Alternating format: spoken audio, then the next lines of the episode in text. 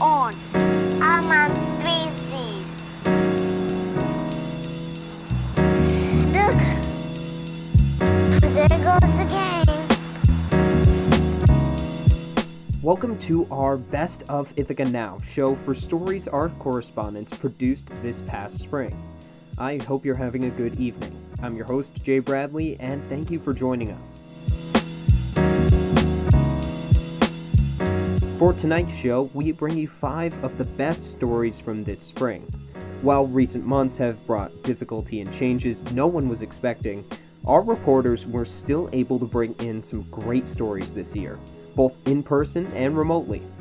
Tonight you'll hear stories about local topics and how they touch on broader issues. Religious groups adjusting to the pandemic, the connections between people, a new type of social media, and local experts weighing in on how the news is reported.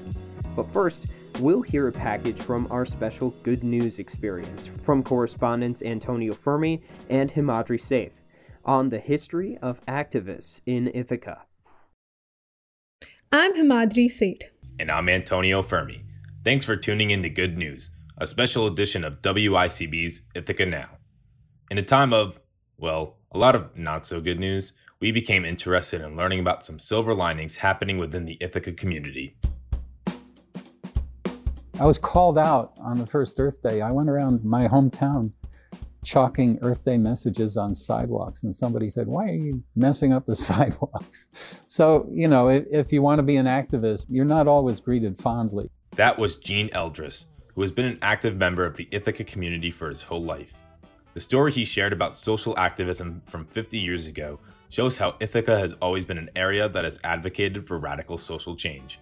The city has seen social movement uprisings sparked by human rights violations, environmental injustices, and corporate structures. In particular, Ithaca has a unique and meaningful role in LGBTQ history. It was one of the first cities in the U.S. to prohibit discrimination based on sexual orientation. Fortunately, there are institutions such as the Tompkins County Center for History and Culture that provide resources to community members pertaining to their local history. And I think we may have found a really interesting one. The MOVE organization was founded in Ithaca just after the assassination of Dr. Martin Luther King Jr. in April 1968. MOVE described themselves as a community action group created by local townspeople, including students, for the purpose of working against poverty and discrimination, which still entraps a significant segment of our fellow citizens. Wow, that was intense. MOVE functioned through action groups in areas such as jobs, housing, education, and public service. Membership was open to all residents in the community who wished to work towards these goals. The organization's primary focus was on 3 major areas: housing, employment, and education. Several initiatives were undertaken by the group, including efforts to facilitate access to housing for poor and Black residents. The MOVE Employment Committee set out to solve the largest problems facing low and middle income groups in Tompkins County. They discussed the issues that came from the lack of daycare programs, which meant that women with children could work only after making expensive arrangements for the care of their children. A mother deciding to work would barely make any money given the associated costs with getting a job. This is why the Employment Committee wanted to get wives of low-income earners into the labor force, therefore doubling the family income. They also discussed reasons why carpools are an important substitute to the bus system. The Education Committee of MOVE was working with the school system in curriculum planning for Afro-American history, Black culture, and fully representing all cultures within Ithaca. One project was to locate the most up-to-date and accurate textbooks for Ithaca classrooms to use, specifically covering Black history and culture. The April 17, 1970 issue of the MOVE newsletter referred to a, quote, substantial dropping off of the activity of the organization. Haywood Fleisig, the chairman of the Employment Committee at the time, explained why he resigned from the MOVE organization. "I'm resigning as chairman of this committee because I feel totally frustrated. I'm also disgusted. Look at it my way.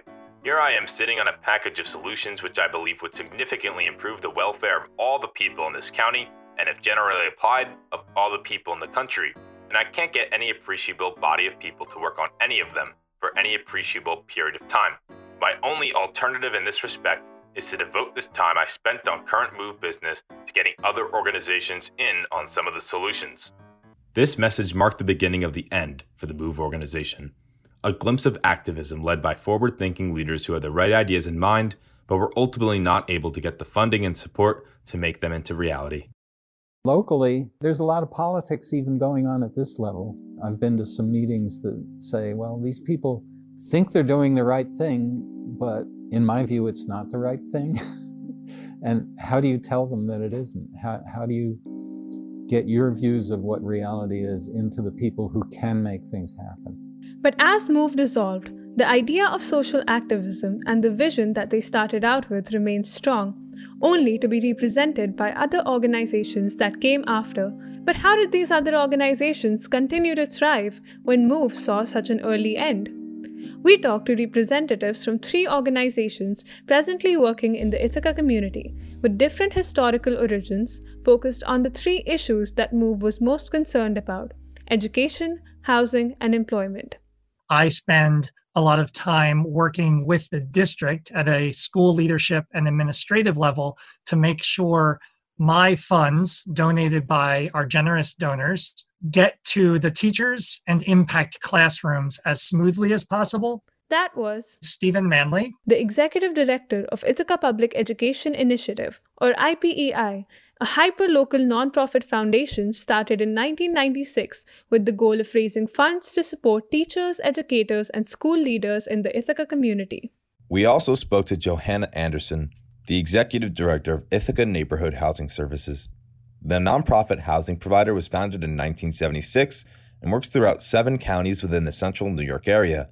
Their mission is to encourage stability and diversity while assisting low to moderate income earners in obtaining quality housing on a long-term basis. So we have basically 4 lines of business. Construction services, which does a lot of health and safety repairs for low-income homeowners. We've also got a lending department that does down payment and closing cost for first-time home buyers. A property management arm that they manage about 530 different units. And then we also have a real estate development department that builds new construction. It does rehab. They build multifamily, single family, for sale rentals.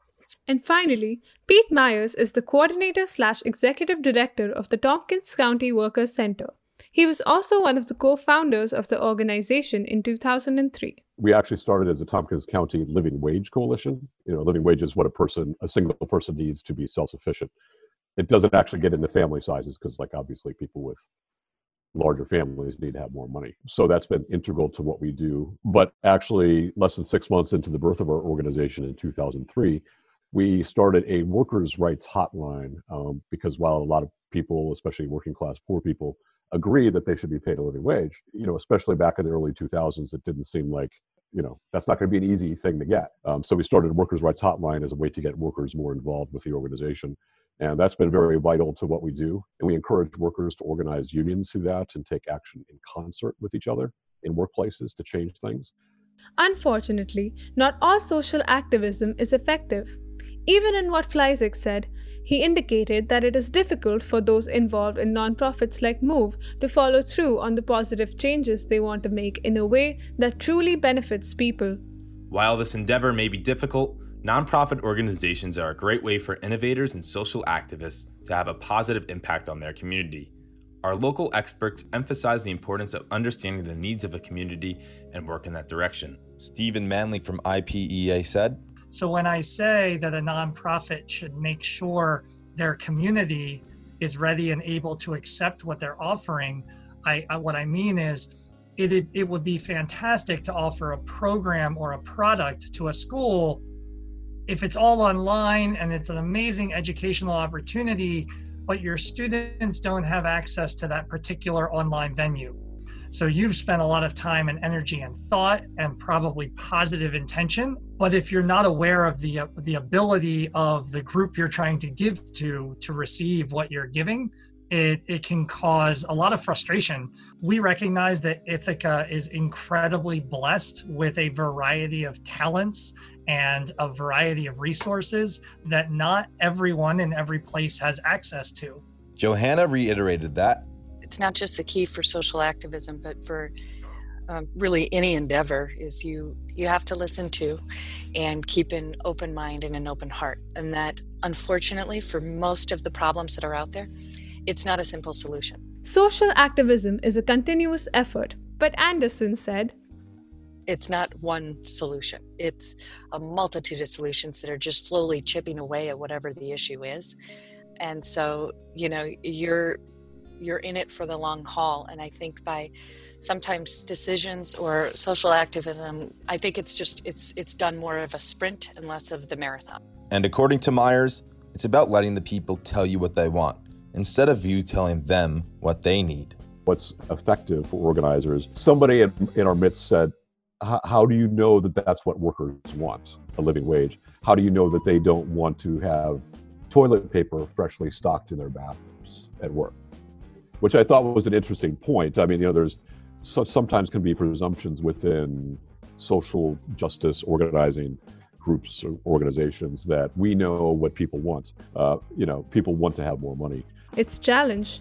Elaborating on the challenging parts of social activism, Manley says, one of the challenges that we can often face is would be possibly a duplication of efforts. And so as nonprofits begin to develop and begin to evolve, it's really important that they create ways to stay in relationship with one another and to stay aware of what each other is doing. And here in Tompkins County, there are a number of groups where executives and finance officers of different nonprofits meet regularly, and that has been really valuable. The challenges only seem to begin at the level of organizations, though, and go all the way to the people who are being affected by change. Anderson says, characteristically, humans just don't like change. So when it comes to affordable housing, I think a lot of NIMBY stuff has to do with this perceived feeling about, well, this is the way it's always looked. That's always been an empty lot. They're taking a very small slice of time and saying that it's been that way forever. With INHS, one of the things that we really like to do early on is a very involved community engagement process. We're not a cookie cutter developer. The solution that we used last year is not going to work in this location. And sometimes, interestingly, what we may perceive as challenges can also have their silver linings. Employers tend to be afraid of us, which is kind of a strange thing, but not a bad thing from our point of view. You know, it's, you know, they don't want to get bad publicity from us. But, you know, like some of the changes are very ambitious changes, like to get a living wage for everybody in Tompkins County is not an easy change to make happen. Someone famous who I don't really remember the name of once said, focus on the solution, not on the problem. We've grown in our scope of leadership to really work hard to represent at our leader and volunteer level, the majority of the school and the communities the schools represent. And that's been an active goal of ours, to involve the community at large in our conversation as we circle that back and say, how can we support the community at large?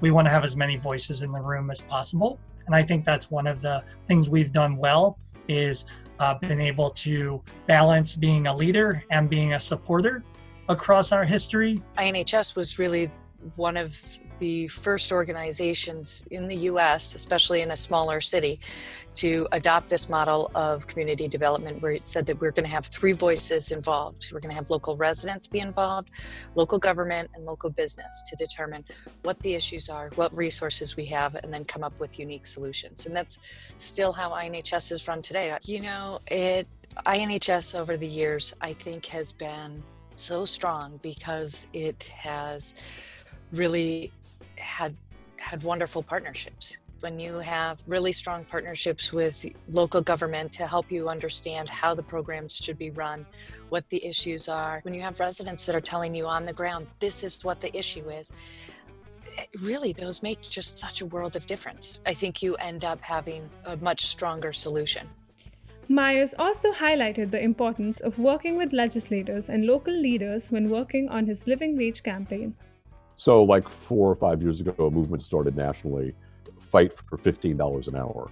We never actually bought into the fight for 15 specifically because the minimum wage would be higher here than it is in many places in the country.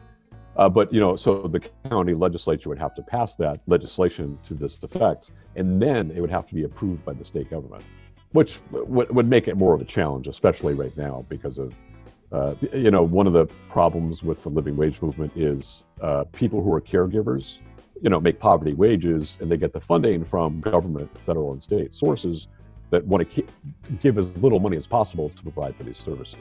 I think we're very good at educating people on this, and we've convened like a powerful working group of people, county legislatures and business leaders, to address this for the last 2 years. But it's not, and right now it's more of a challenge than ever because people are not going to be concerned about living wage in the same way.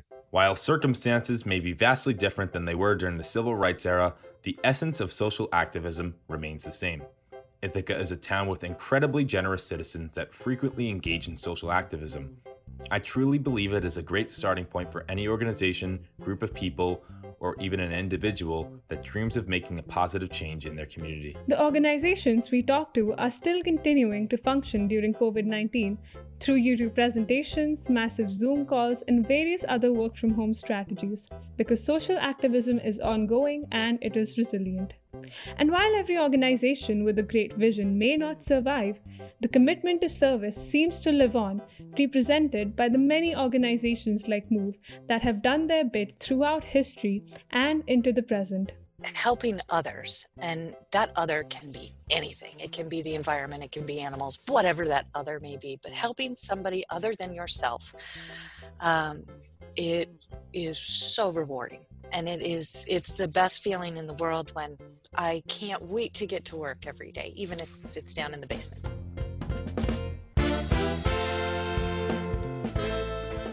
For WICB News, I'm Antonio Fermi.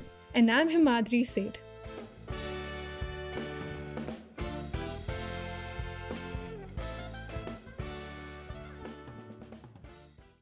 You're listening to Best of Ithaca Now on WICB.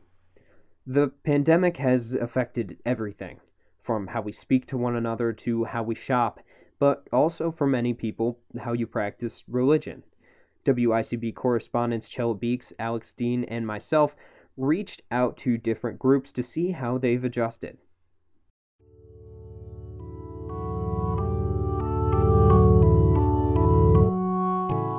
In a typical week, a lot of people will have one day where they get up, put on nicer clothes, and go to a religious service, participating not only in their respective worship services, but also having a community wherever that may be. The only thing is, we haven't had a typical week for a while now. Across the country, religious institutions are still doing service every week and more, just this time without the congregation all in the same place. So Zoom has seemed to work best for us for worship services because we can still allow people to participate, say things, share things during the service. It has its drawbacks. That's Debbie Reynolds, the pastor at First Baptist Church in Ithaca. Religion isn't something people can just put on pause like some other things, leaving religious leaders here in Ithaca and all over to quickly work out technical bugs and trying to reach out to their congregations.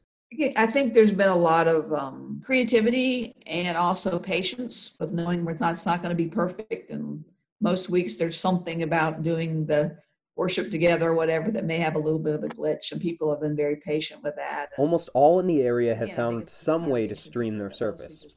Zoom is a common one, but some, like David Kaden, minister at the First Congregational Church in Ithaca, felt more suited to other tools. And we chose the YouTube platform because there's no upper limit on how many people can participate on a Sunday morning, which is different from how a lot of other churches are treating live streaming. But right from the beginning, from my perspective at least, I wanted to put something in place that would have longevity on its side. So then we could use this platform, and then, whenever we can meet again in person, we can continue to use that platform. Be it YouTube premieres, Facebook Live, or holding service through Zoom, groups have had to ask themselves, what is the best answer for them? I think the intimacy and the participation side versus we want it to be a good product that is sort of done right is one of the tensions I definitely see in what different people are doing. Reynolds and Kaden are just some of the so many who have had to adapt quickly to gatherings online, leading to changes sometimes being thrown into the mix. Typically during our sermons in person, we use a PowerPoint presentation. But I think just the past two Sundays, when with the speakers, we're no longer having accompanying overheads because of some of the technical issues, and people preferred to see a live person speaking. Pastor Ward Davis leads the Vineyard Church in Ithaca. Aside from the obvious location and technical adjustments, another big aspect of their service gets hit too in the transition. Right, you typically have a band with a guitarist, acoustic guitarist, electric guitar, bass, drums, and we've had to really scale that back. And instead, so they have different worship leaders accompanied by family members lead from their homes. It's definitely pretty rough. The acoustics, frankly, are pretty bad. I know some churches are putting money into microphones and technology to kind of help with that. Music, we're doing a mixture of live stuff and recorded. So that's different. Normally we really like live music and we wouldn't be using recordings. But recording is the only way we can hear more than one voice singing. So if we use a recording of a choir or a larger group singing, then that, you know. And you cannot sing together on Zoom. It does not work. We have tried and it does not work. That's Lauren Corfine, co-president of the Ithaca Reform Temple. So it's been very hard because it's, you know, part of what really kind of lifts us up is singing beautiful words and beautiful melodies together. And the way we have to do it on Zoom is everybody mutes, one person sings, and we all sing with that one person in our own space. And so it's hard to have that same community feel and to really feel like we're in it together on the other side. Despite the separation, that's something that hasn't left for the groups we spoke to, the sense of community. I think the biggest thing is just a sense of the joy of realizing that this community is as strong a community as we want to think we are, that we care about each other this much and being together is this important to us, and we're not going to neglect it or turn away from it, but really work at making it happen. With live streaming, there's typically some way to interact, whether it be responding to each other verbally on Zoom or using chat functions on things like Facebook and YouTube. But sometimes that goes even further. I know we've been encouraging folks, both the elders and also the congregation at large, also to just communicate with, you know, just to pick up their phone and call somebody or text somebody. And I think sometimes just even getting a brief text from somebody goes a long ways. We put together a triplet buddy system. So we just sort of put together groups of three and asked those three groups to be in touch with each other in whatever way made sense for them. So if that's weekly emails or phone calls or Zoom calls, just to make sure that everybody's got somebody checking up on them fairly regularly. It's been important for us not only to connect people with any kind of services or support that they might need, but also to help people feel like they're being in service in some way during this time, as they can, of course. Mm-hmm. We break up into small groups two times over the course of the Sunday morning service. And the first group is primarily a way for people to meet one another if they don't already know each other, and also an opportunity for them to talk about what's going on in their life and share any needs they might have. Because we recognize that obviously the danger is that we have people who are singles who may be feeling isolated. And so one of the ways we attempt to stay connected is by, one, having a Zoom service on Sunday, but during that service, have people break up into smaller groups. And worshipers like Akina McKay, who attends the Vineyard Church of Ithaca, can take a lot of value in that. You know, you don't know everyone very well. And when you go to church, you usually just like hang around or talk to the people that you know super well. And so it's been cool, like talking to other people that I normally wouldn't meet or normally wouldn't get a chance to meet, because there's not enough times. You know, it's easy for people to get isolated and feel alone. And some people are really scared during this time. And it's just really important to foster that, you know, level of care. The most important thing for us has been making sure that members of our congregation know that they're not alone, that this, you know, the stay-at-home orders, the virus itself, all of it can be very isolating. We've spent a lot of time communicating with congregants. We have made sure that they know that we are a place they can come to if they're frightened or lonely or hungry or, you know, struggling in some way. We have some people with some mental health challenges, I know, and people, like I said, who live alone because of health issues are really quite fearful, anxious about going out at all. And so I think for them, knowing that people are available, checking in, talking with them, being supportive. So I think this is an opportunity for us to maybe rethink the habits of our life, our priorities, our relationships, and maybe think about what maybe God would have us change once life begins to kind of resume. On the other side of all of these challenges, the internet goes out, all kinds of technological things. We can't sing together. It's hard to connect with people on as squares on a screen. On the other side of that, we're all so grateful that we have this imperfect technology through which it's hard to connect, because we can still connect. We can still see each other, and we can still sort of sing. We can come together with the intention of creating some kind of meaning in all of this, in this incredibly scary and uncertain and lonely time.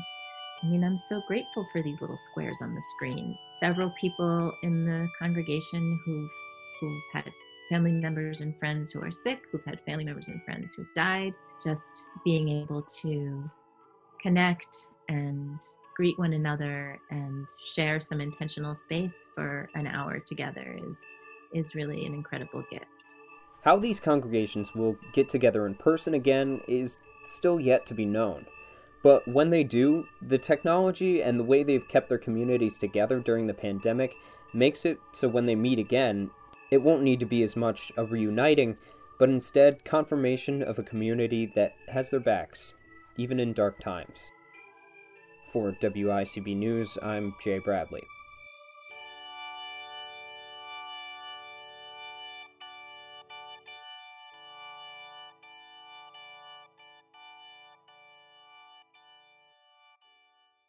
If you are just tuning in, welcome to Best of Ithaca Now.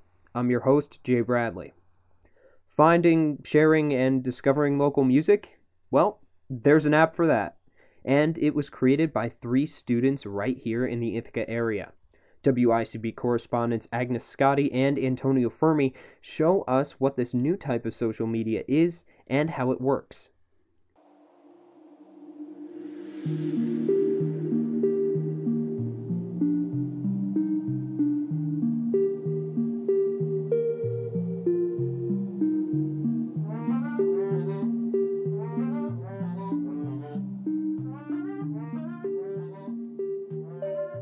Twenty is in full swing here in Ithaca, New York. Chillyfest has come and gone, and the frigid temperatures and snow-covered hills mark the beginning of a new year. For many Ithacans, a fresh start means discovering new music, whether it's swaying to a live performance at the Haunt or counting down the days until Porchfest arrives. But a new streaming service catering solely to young, local artists is about to hit this musical little town. I'm Agnes Scotti. And I'm Antonio Fermi. This week, we're taking a look at Quadio, a new streaming service that is specifically created for college students around the country looking for a platform to display and share their music with other fellow college students.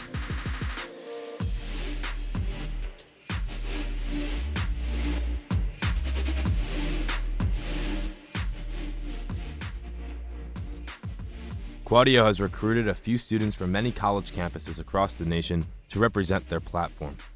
George Lomas, a junior who is one of the three Quadio representatives on Ithaca College's campus, described Quadio as a fantastic combination between SoundCloud and LinkedIn. He said students can use the platform to find people with a variety of different skills in terms of playing instruments, producing, creating music, or in his case, students who are passionate about photography or videography. I would like to capture them visually through photos and videos. So anytime that I hear that there's a concert going on or any sort of performance, my goal is to be there in order to capture it. Sam Smith, who is also a junior Quadio student representative, already manages two artists on campus and said his role in the music business is more on the managerial side. So my role for Quadio has been more event planning and coordination in the business side of things moving forward. So like George mentioned beforehand, we are planning like a huge event at the end of the semester to bring really talented local musicians that are on the college campuses between Ithaca College and Cornell, because there is a lot of talent between both campuses and we don't really come together a lot of the time. So I think I had a really cool idea to bring those campuses together and really interact with the talent we have on both campuses. I think the biggest responsibility we have right now is to stay in contact with the Cornell campus reps for Quadio so that we can plan a big event at the end of the year that kind of brings a larger audience and brings awareness to Quadio. Lomas said the launch of the Quadio app, along with the concert they would sponsor at the end of the year, would be a great way for the platform to get recognized. He said the potential behind the concept of bringing aspiring student musicians together was a key factor in getting involved with the launch. Just the idea of supporting local talent and local musicians to slowly get their name seen and recognized from other local talents all around the country. It was really cool to me to be able to not only see them perform, but also be able to take photos and take videos of people on stage, because at some point I would love to do that professionally. So I think this would be a really good intro.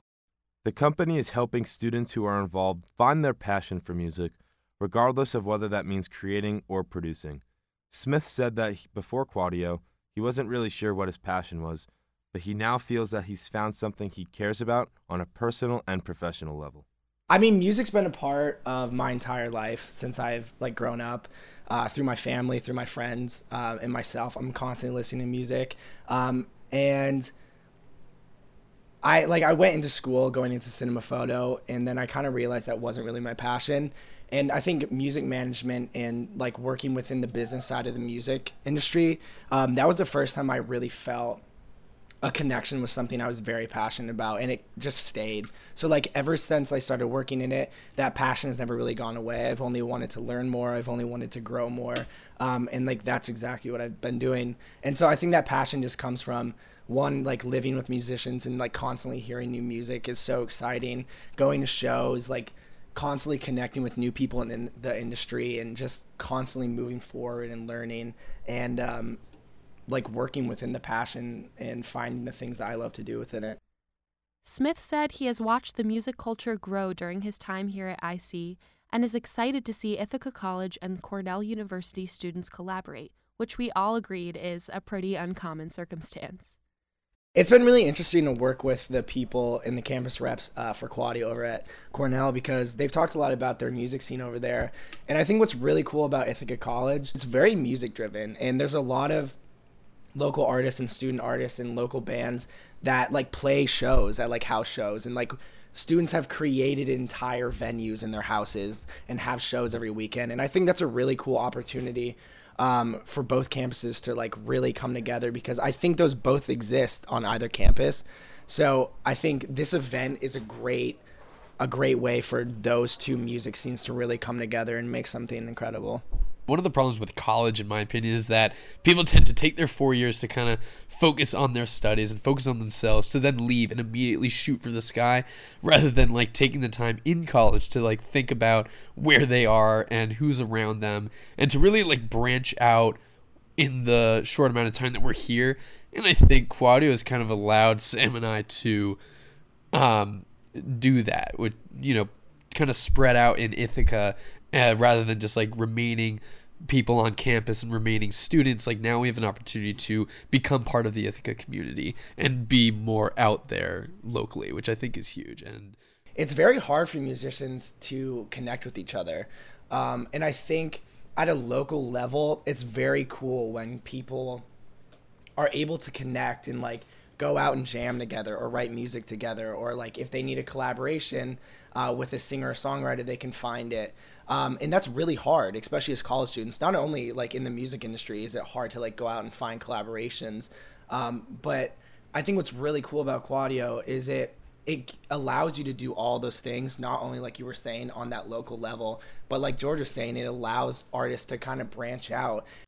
Lomas said the platform isn't just for people looking to create music, but for anyone who's interested in expanding their music taste on a local level.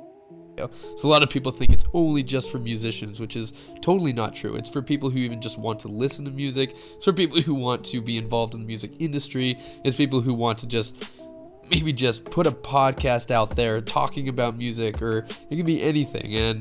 And what's so great about it is that it starts small, and then eventually you meet people, you make connections through Quadio, and it gets a lot bigger. So it's an opportunity-based platform.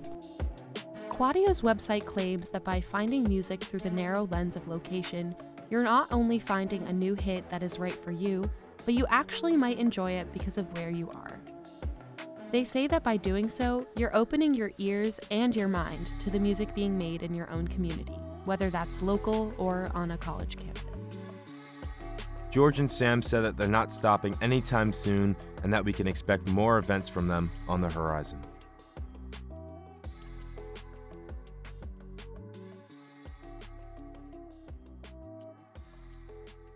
For Agnes Scotti, I'm Antonio Fermi, WICB News. Keeping the theme of connecting people, WICB correspondent Sarah Horbakowitz has been exploring the idea that every person is within 6 degrees of separation with everyone else. In the series 6 Degrees, Sarah decided to pick up a phone book and call a random number in Tompkins County to see where it would end up. Here is the 5th episode of this series.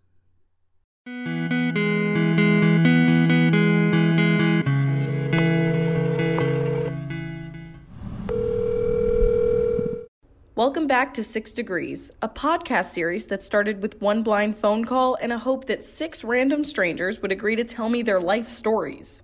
I'm now 5 connections into my journey to test this theory of 6 degrees of separation and prove that we're all a bit more connected than we think.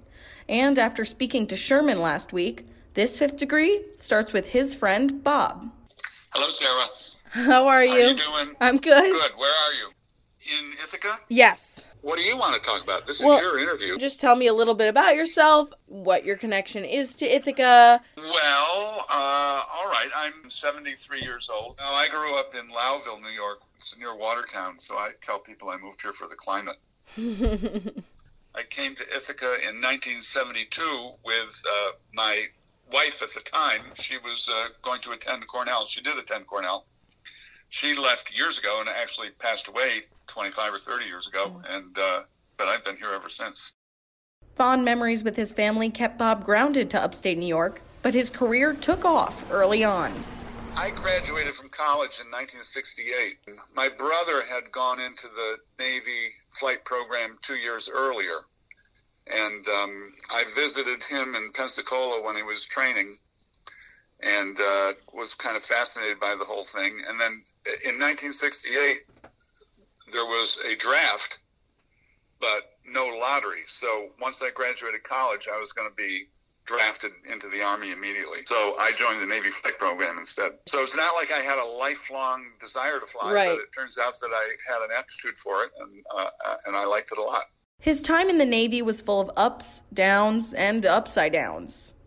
You start out in a small single-engine airplane, and then we would immediately start learning aerobatics. In the Navy, that's what you did. As soon as you soloed, you started doing, loops and rolls and et cetera, spins.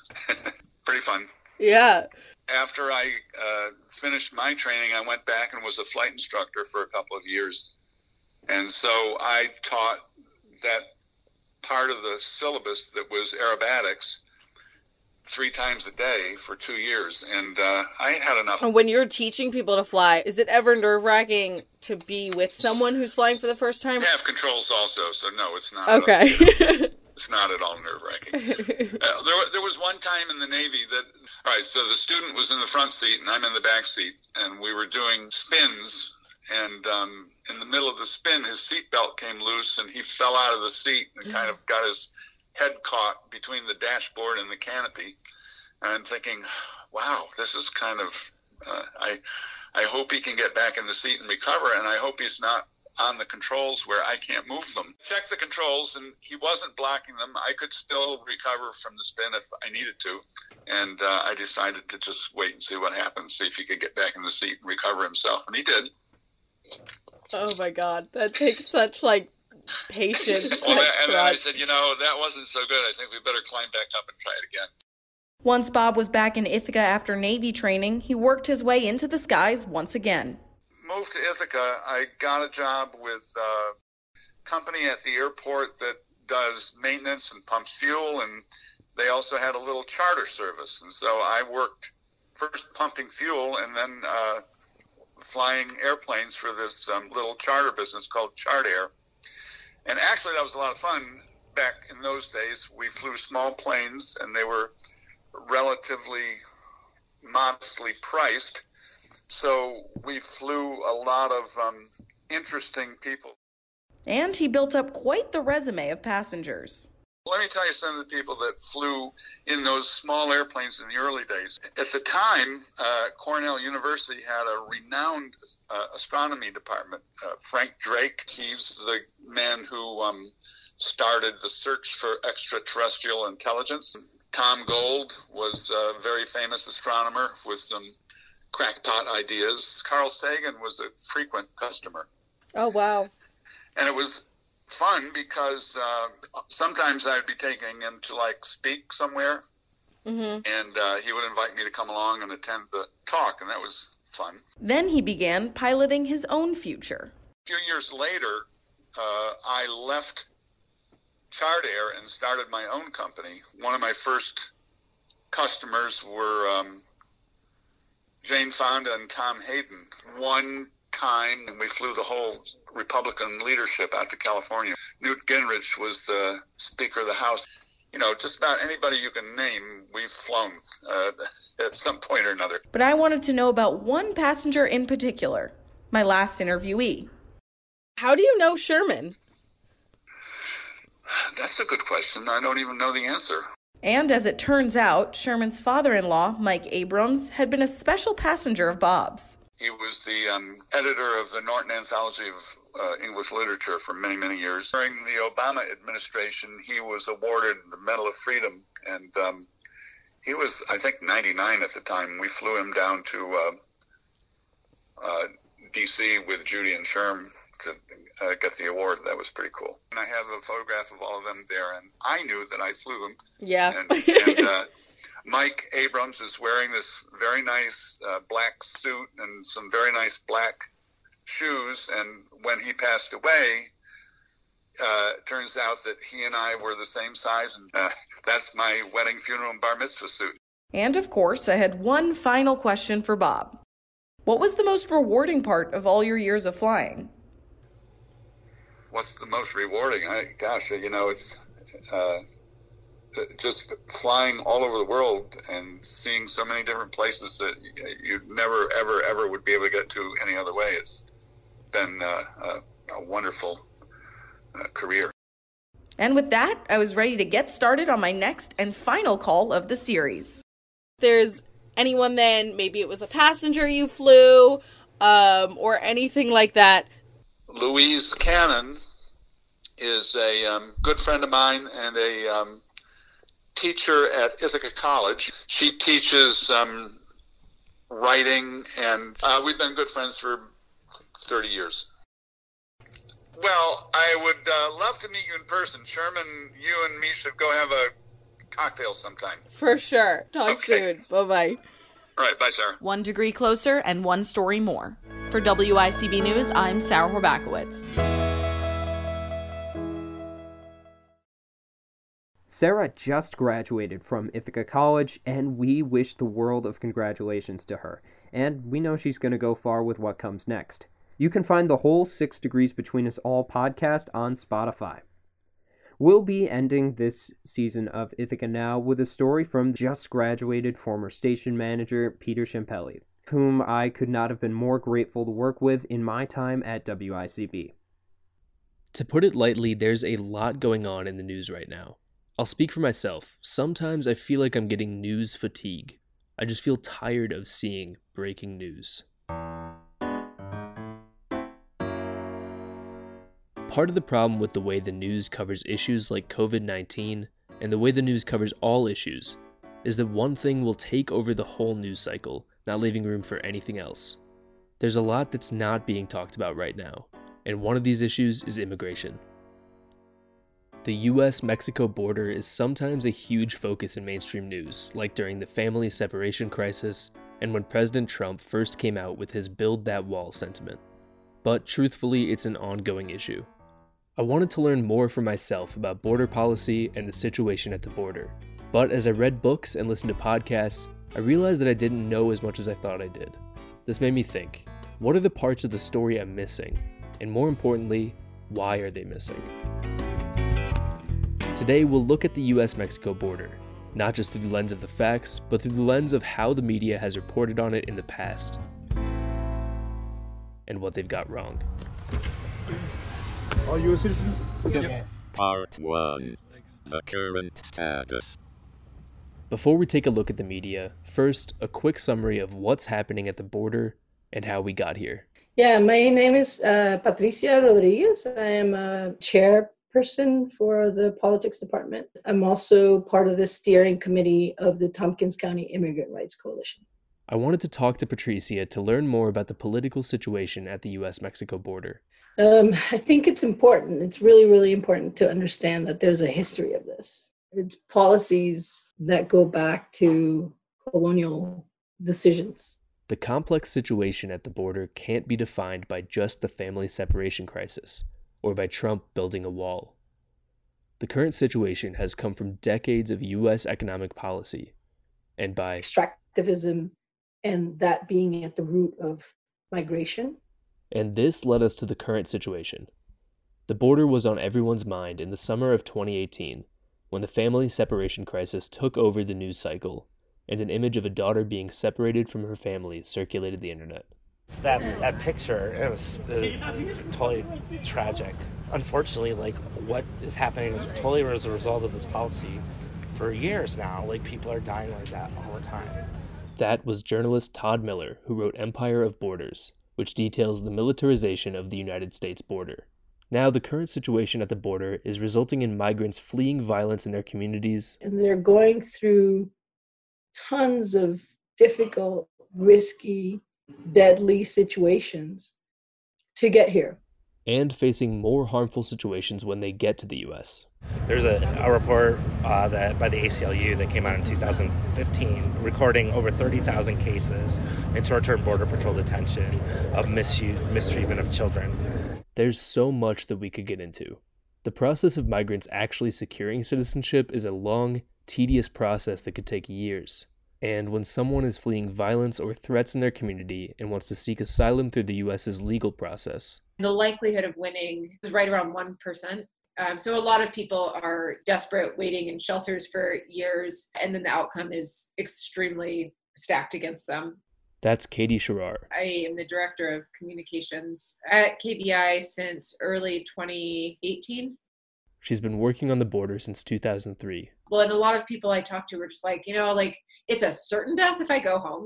My daughter will be killed. I will be recruited into the gangs. They have, my death, the warrant is out for my death. And so even if the odds are really, really slim, I'm going to go with the very, very slim odds rather than the certainty of getting killed if I return. Part 2. The news. So we're caught up on the current status. The real focus of this story, though, is how the news treats this issue. FAIR.org, or Fairness and Accuracy in Reporting, reports on the news. The news is supposed to be the free press, the fourth estate, a watchdog on Congress, corporations, and the Supreme Court. When the news doesn't fulfill that duty, FAIR.org is a watchdog on the news. In a bunch of articles, FAIR points out that the news has some issues with how it covers the border. It points out that the news outlets dehumanize migrants, and the news misses the point that climate change is one of the leading factors driving migration. Journalist Todd Miller also sees some issues with how the mainstream media covers the border. A lot of times with the mass media, it doesn't follow what the story is. It follows the perception. Katie Sharar from the Kino Border Initiative brought up the same point. There have been moments when everyone has wanted to come to the border, like the family separation. But families have been separated because of the border for years, actually beginning in large part with Obama. And the journalists and other media outlets never were particularly interested in covering that angle. Like I also talked to Jeff Cohen, who founded FAIR and later founded the Park Center for Independent Media. The mainstream media leave out so many issues when it comes to border policy. One of the main issues, we're getting so much immigration from Guatemala, Salvador, Honduras. And those three countries have all had their regimes and their societies trampled by U.S. foreign policy. Part of the reason those societies have so many problems is because the U.S. has installed right-wing governments, has funded death squads, has brought guns into those nations. The current director of the Park Center for Independent Media, I'm Raza Rumi. He has some similar concerns. These policies have been there by successive U.S. administrations. They're in part a response to income inequality. And so the best option there is to paint the outsider or the migrant or the immigrant as the enemy. You can't dehumanize human beings by reducing them to undocumented. Undocumented, strips them of their humanity. Part 3. Systemic Roots. As you can tell by this story, I'm a reporter, but I'm also a citizen of the United States, and I noticed that I didn't have a real knowledge on this situation from our mainstream news. I didn't know why it was so hard for people to come from Mexico and get citizenship, and I didn't know why the border was talked about nonstop during some months, but then immediately forgotten about. So if we're going to take a look at the root of what the problem is, we need to be focused on the role of the U.S. I talked with Patricia to learn more. As a professor and chair of the Ithaca College Politics Department, she focuses on social change and the current hardships facing communities in Colombia. So it's really dire situations that at the bottom of it is U.S. policy to the region, both in terms of political issues and militarization. And it's helping a few of the wealthy, and it's putting a lot of poor people, majority of the poor people, at risk.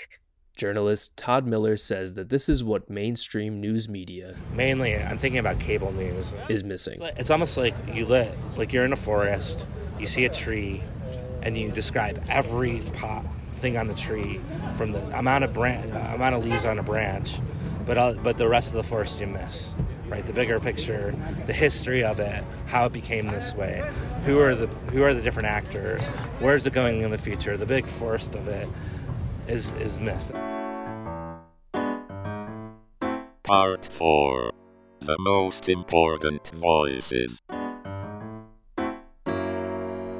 According to Todd and Patricia, these elements are what's key in understanding the U.S.-Mexico border, the systemic causes of the issues, which all has to do with the United States' economic policy on the region. Katie Sharar from the Kino Border Initiative mentioned another piece missing from the story. I think there's not necessarily a total understanding of just how difficult conditions are in communities of origin. Katie already mentioned the legal hardships of people seeking asylum coming from Mexico, but she says some misconceptions about people that cross the border illegally also come from the news not sharing migrant stories. Well, if you think about places like Mexico, where there's so many people who, for reasons of family reunification or for safety or economic stability, are seeking to migrate, last I heard the wait time was about 25 years. Some people can wait 25 years to reunite with family members, but a lot of people can't. 25 years is a really long time. FAIR.org founder Jeff Cohen shares a similar concern about the media. What you want from mainstream media, you get it from Democracy Now!, you get it from the independent media. Let's hear from the immigrants. Why did they come here in the first place? How are they contributing to society now? But you don't see the humanness. Jeff says this is a key piece that the news doesn't include. The news doesn't share the stories firsthand from people who are migrating.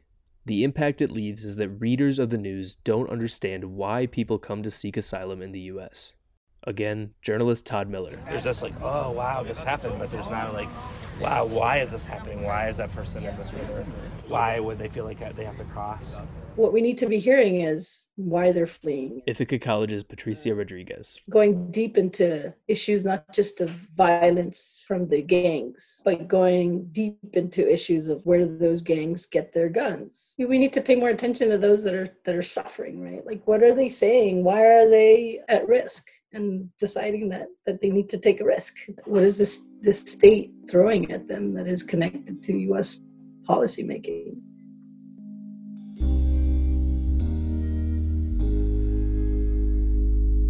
Part 5. Where do we go from here?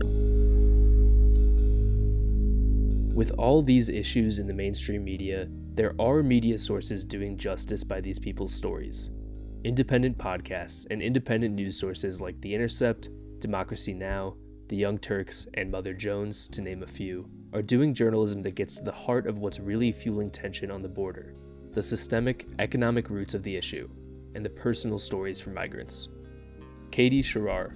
You know, talking to people mostly only about like a particular aspect of their experience without asking as well, like just questions that would help kind of flesh out the whole understanding about where they're from, why they're leaving. Jeff Cohen.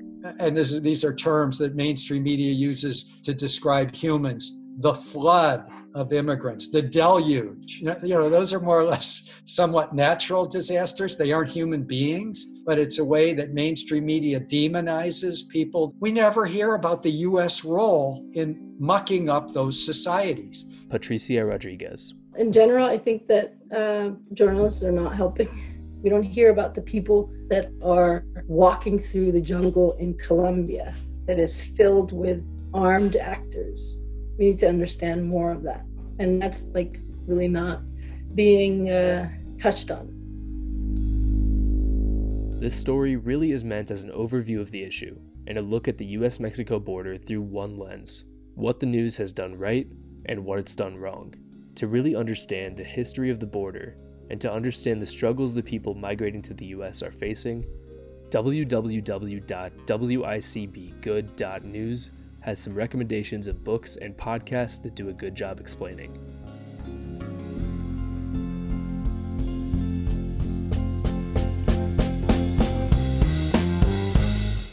For WICB News and for Good News, I'm Peter Ciampelli.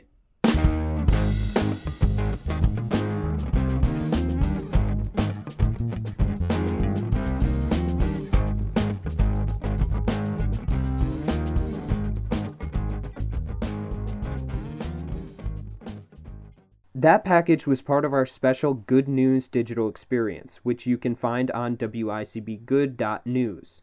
There you can find a special web experience and an additional interview. And that's all for tonight's edition of Ithaca Now.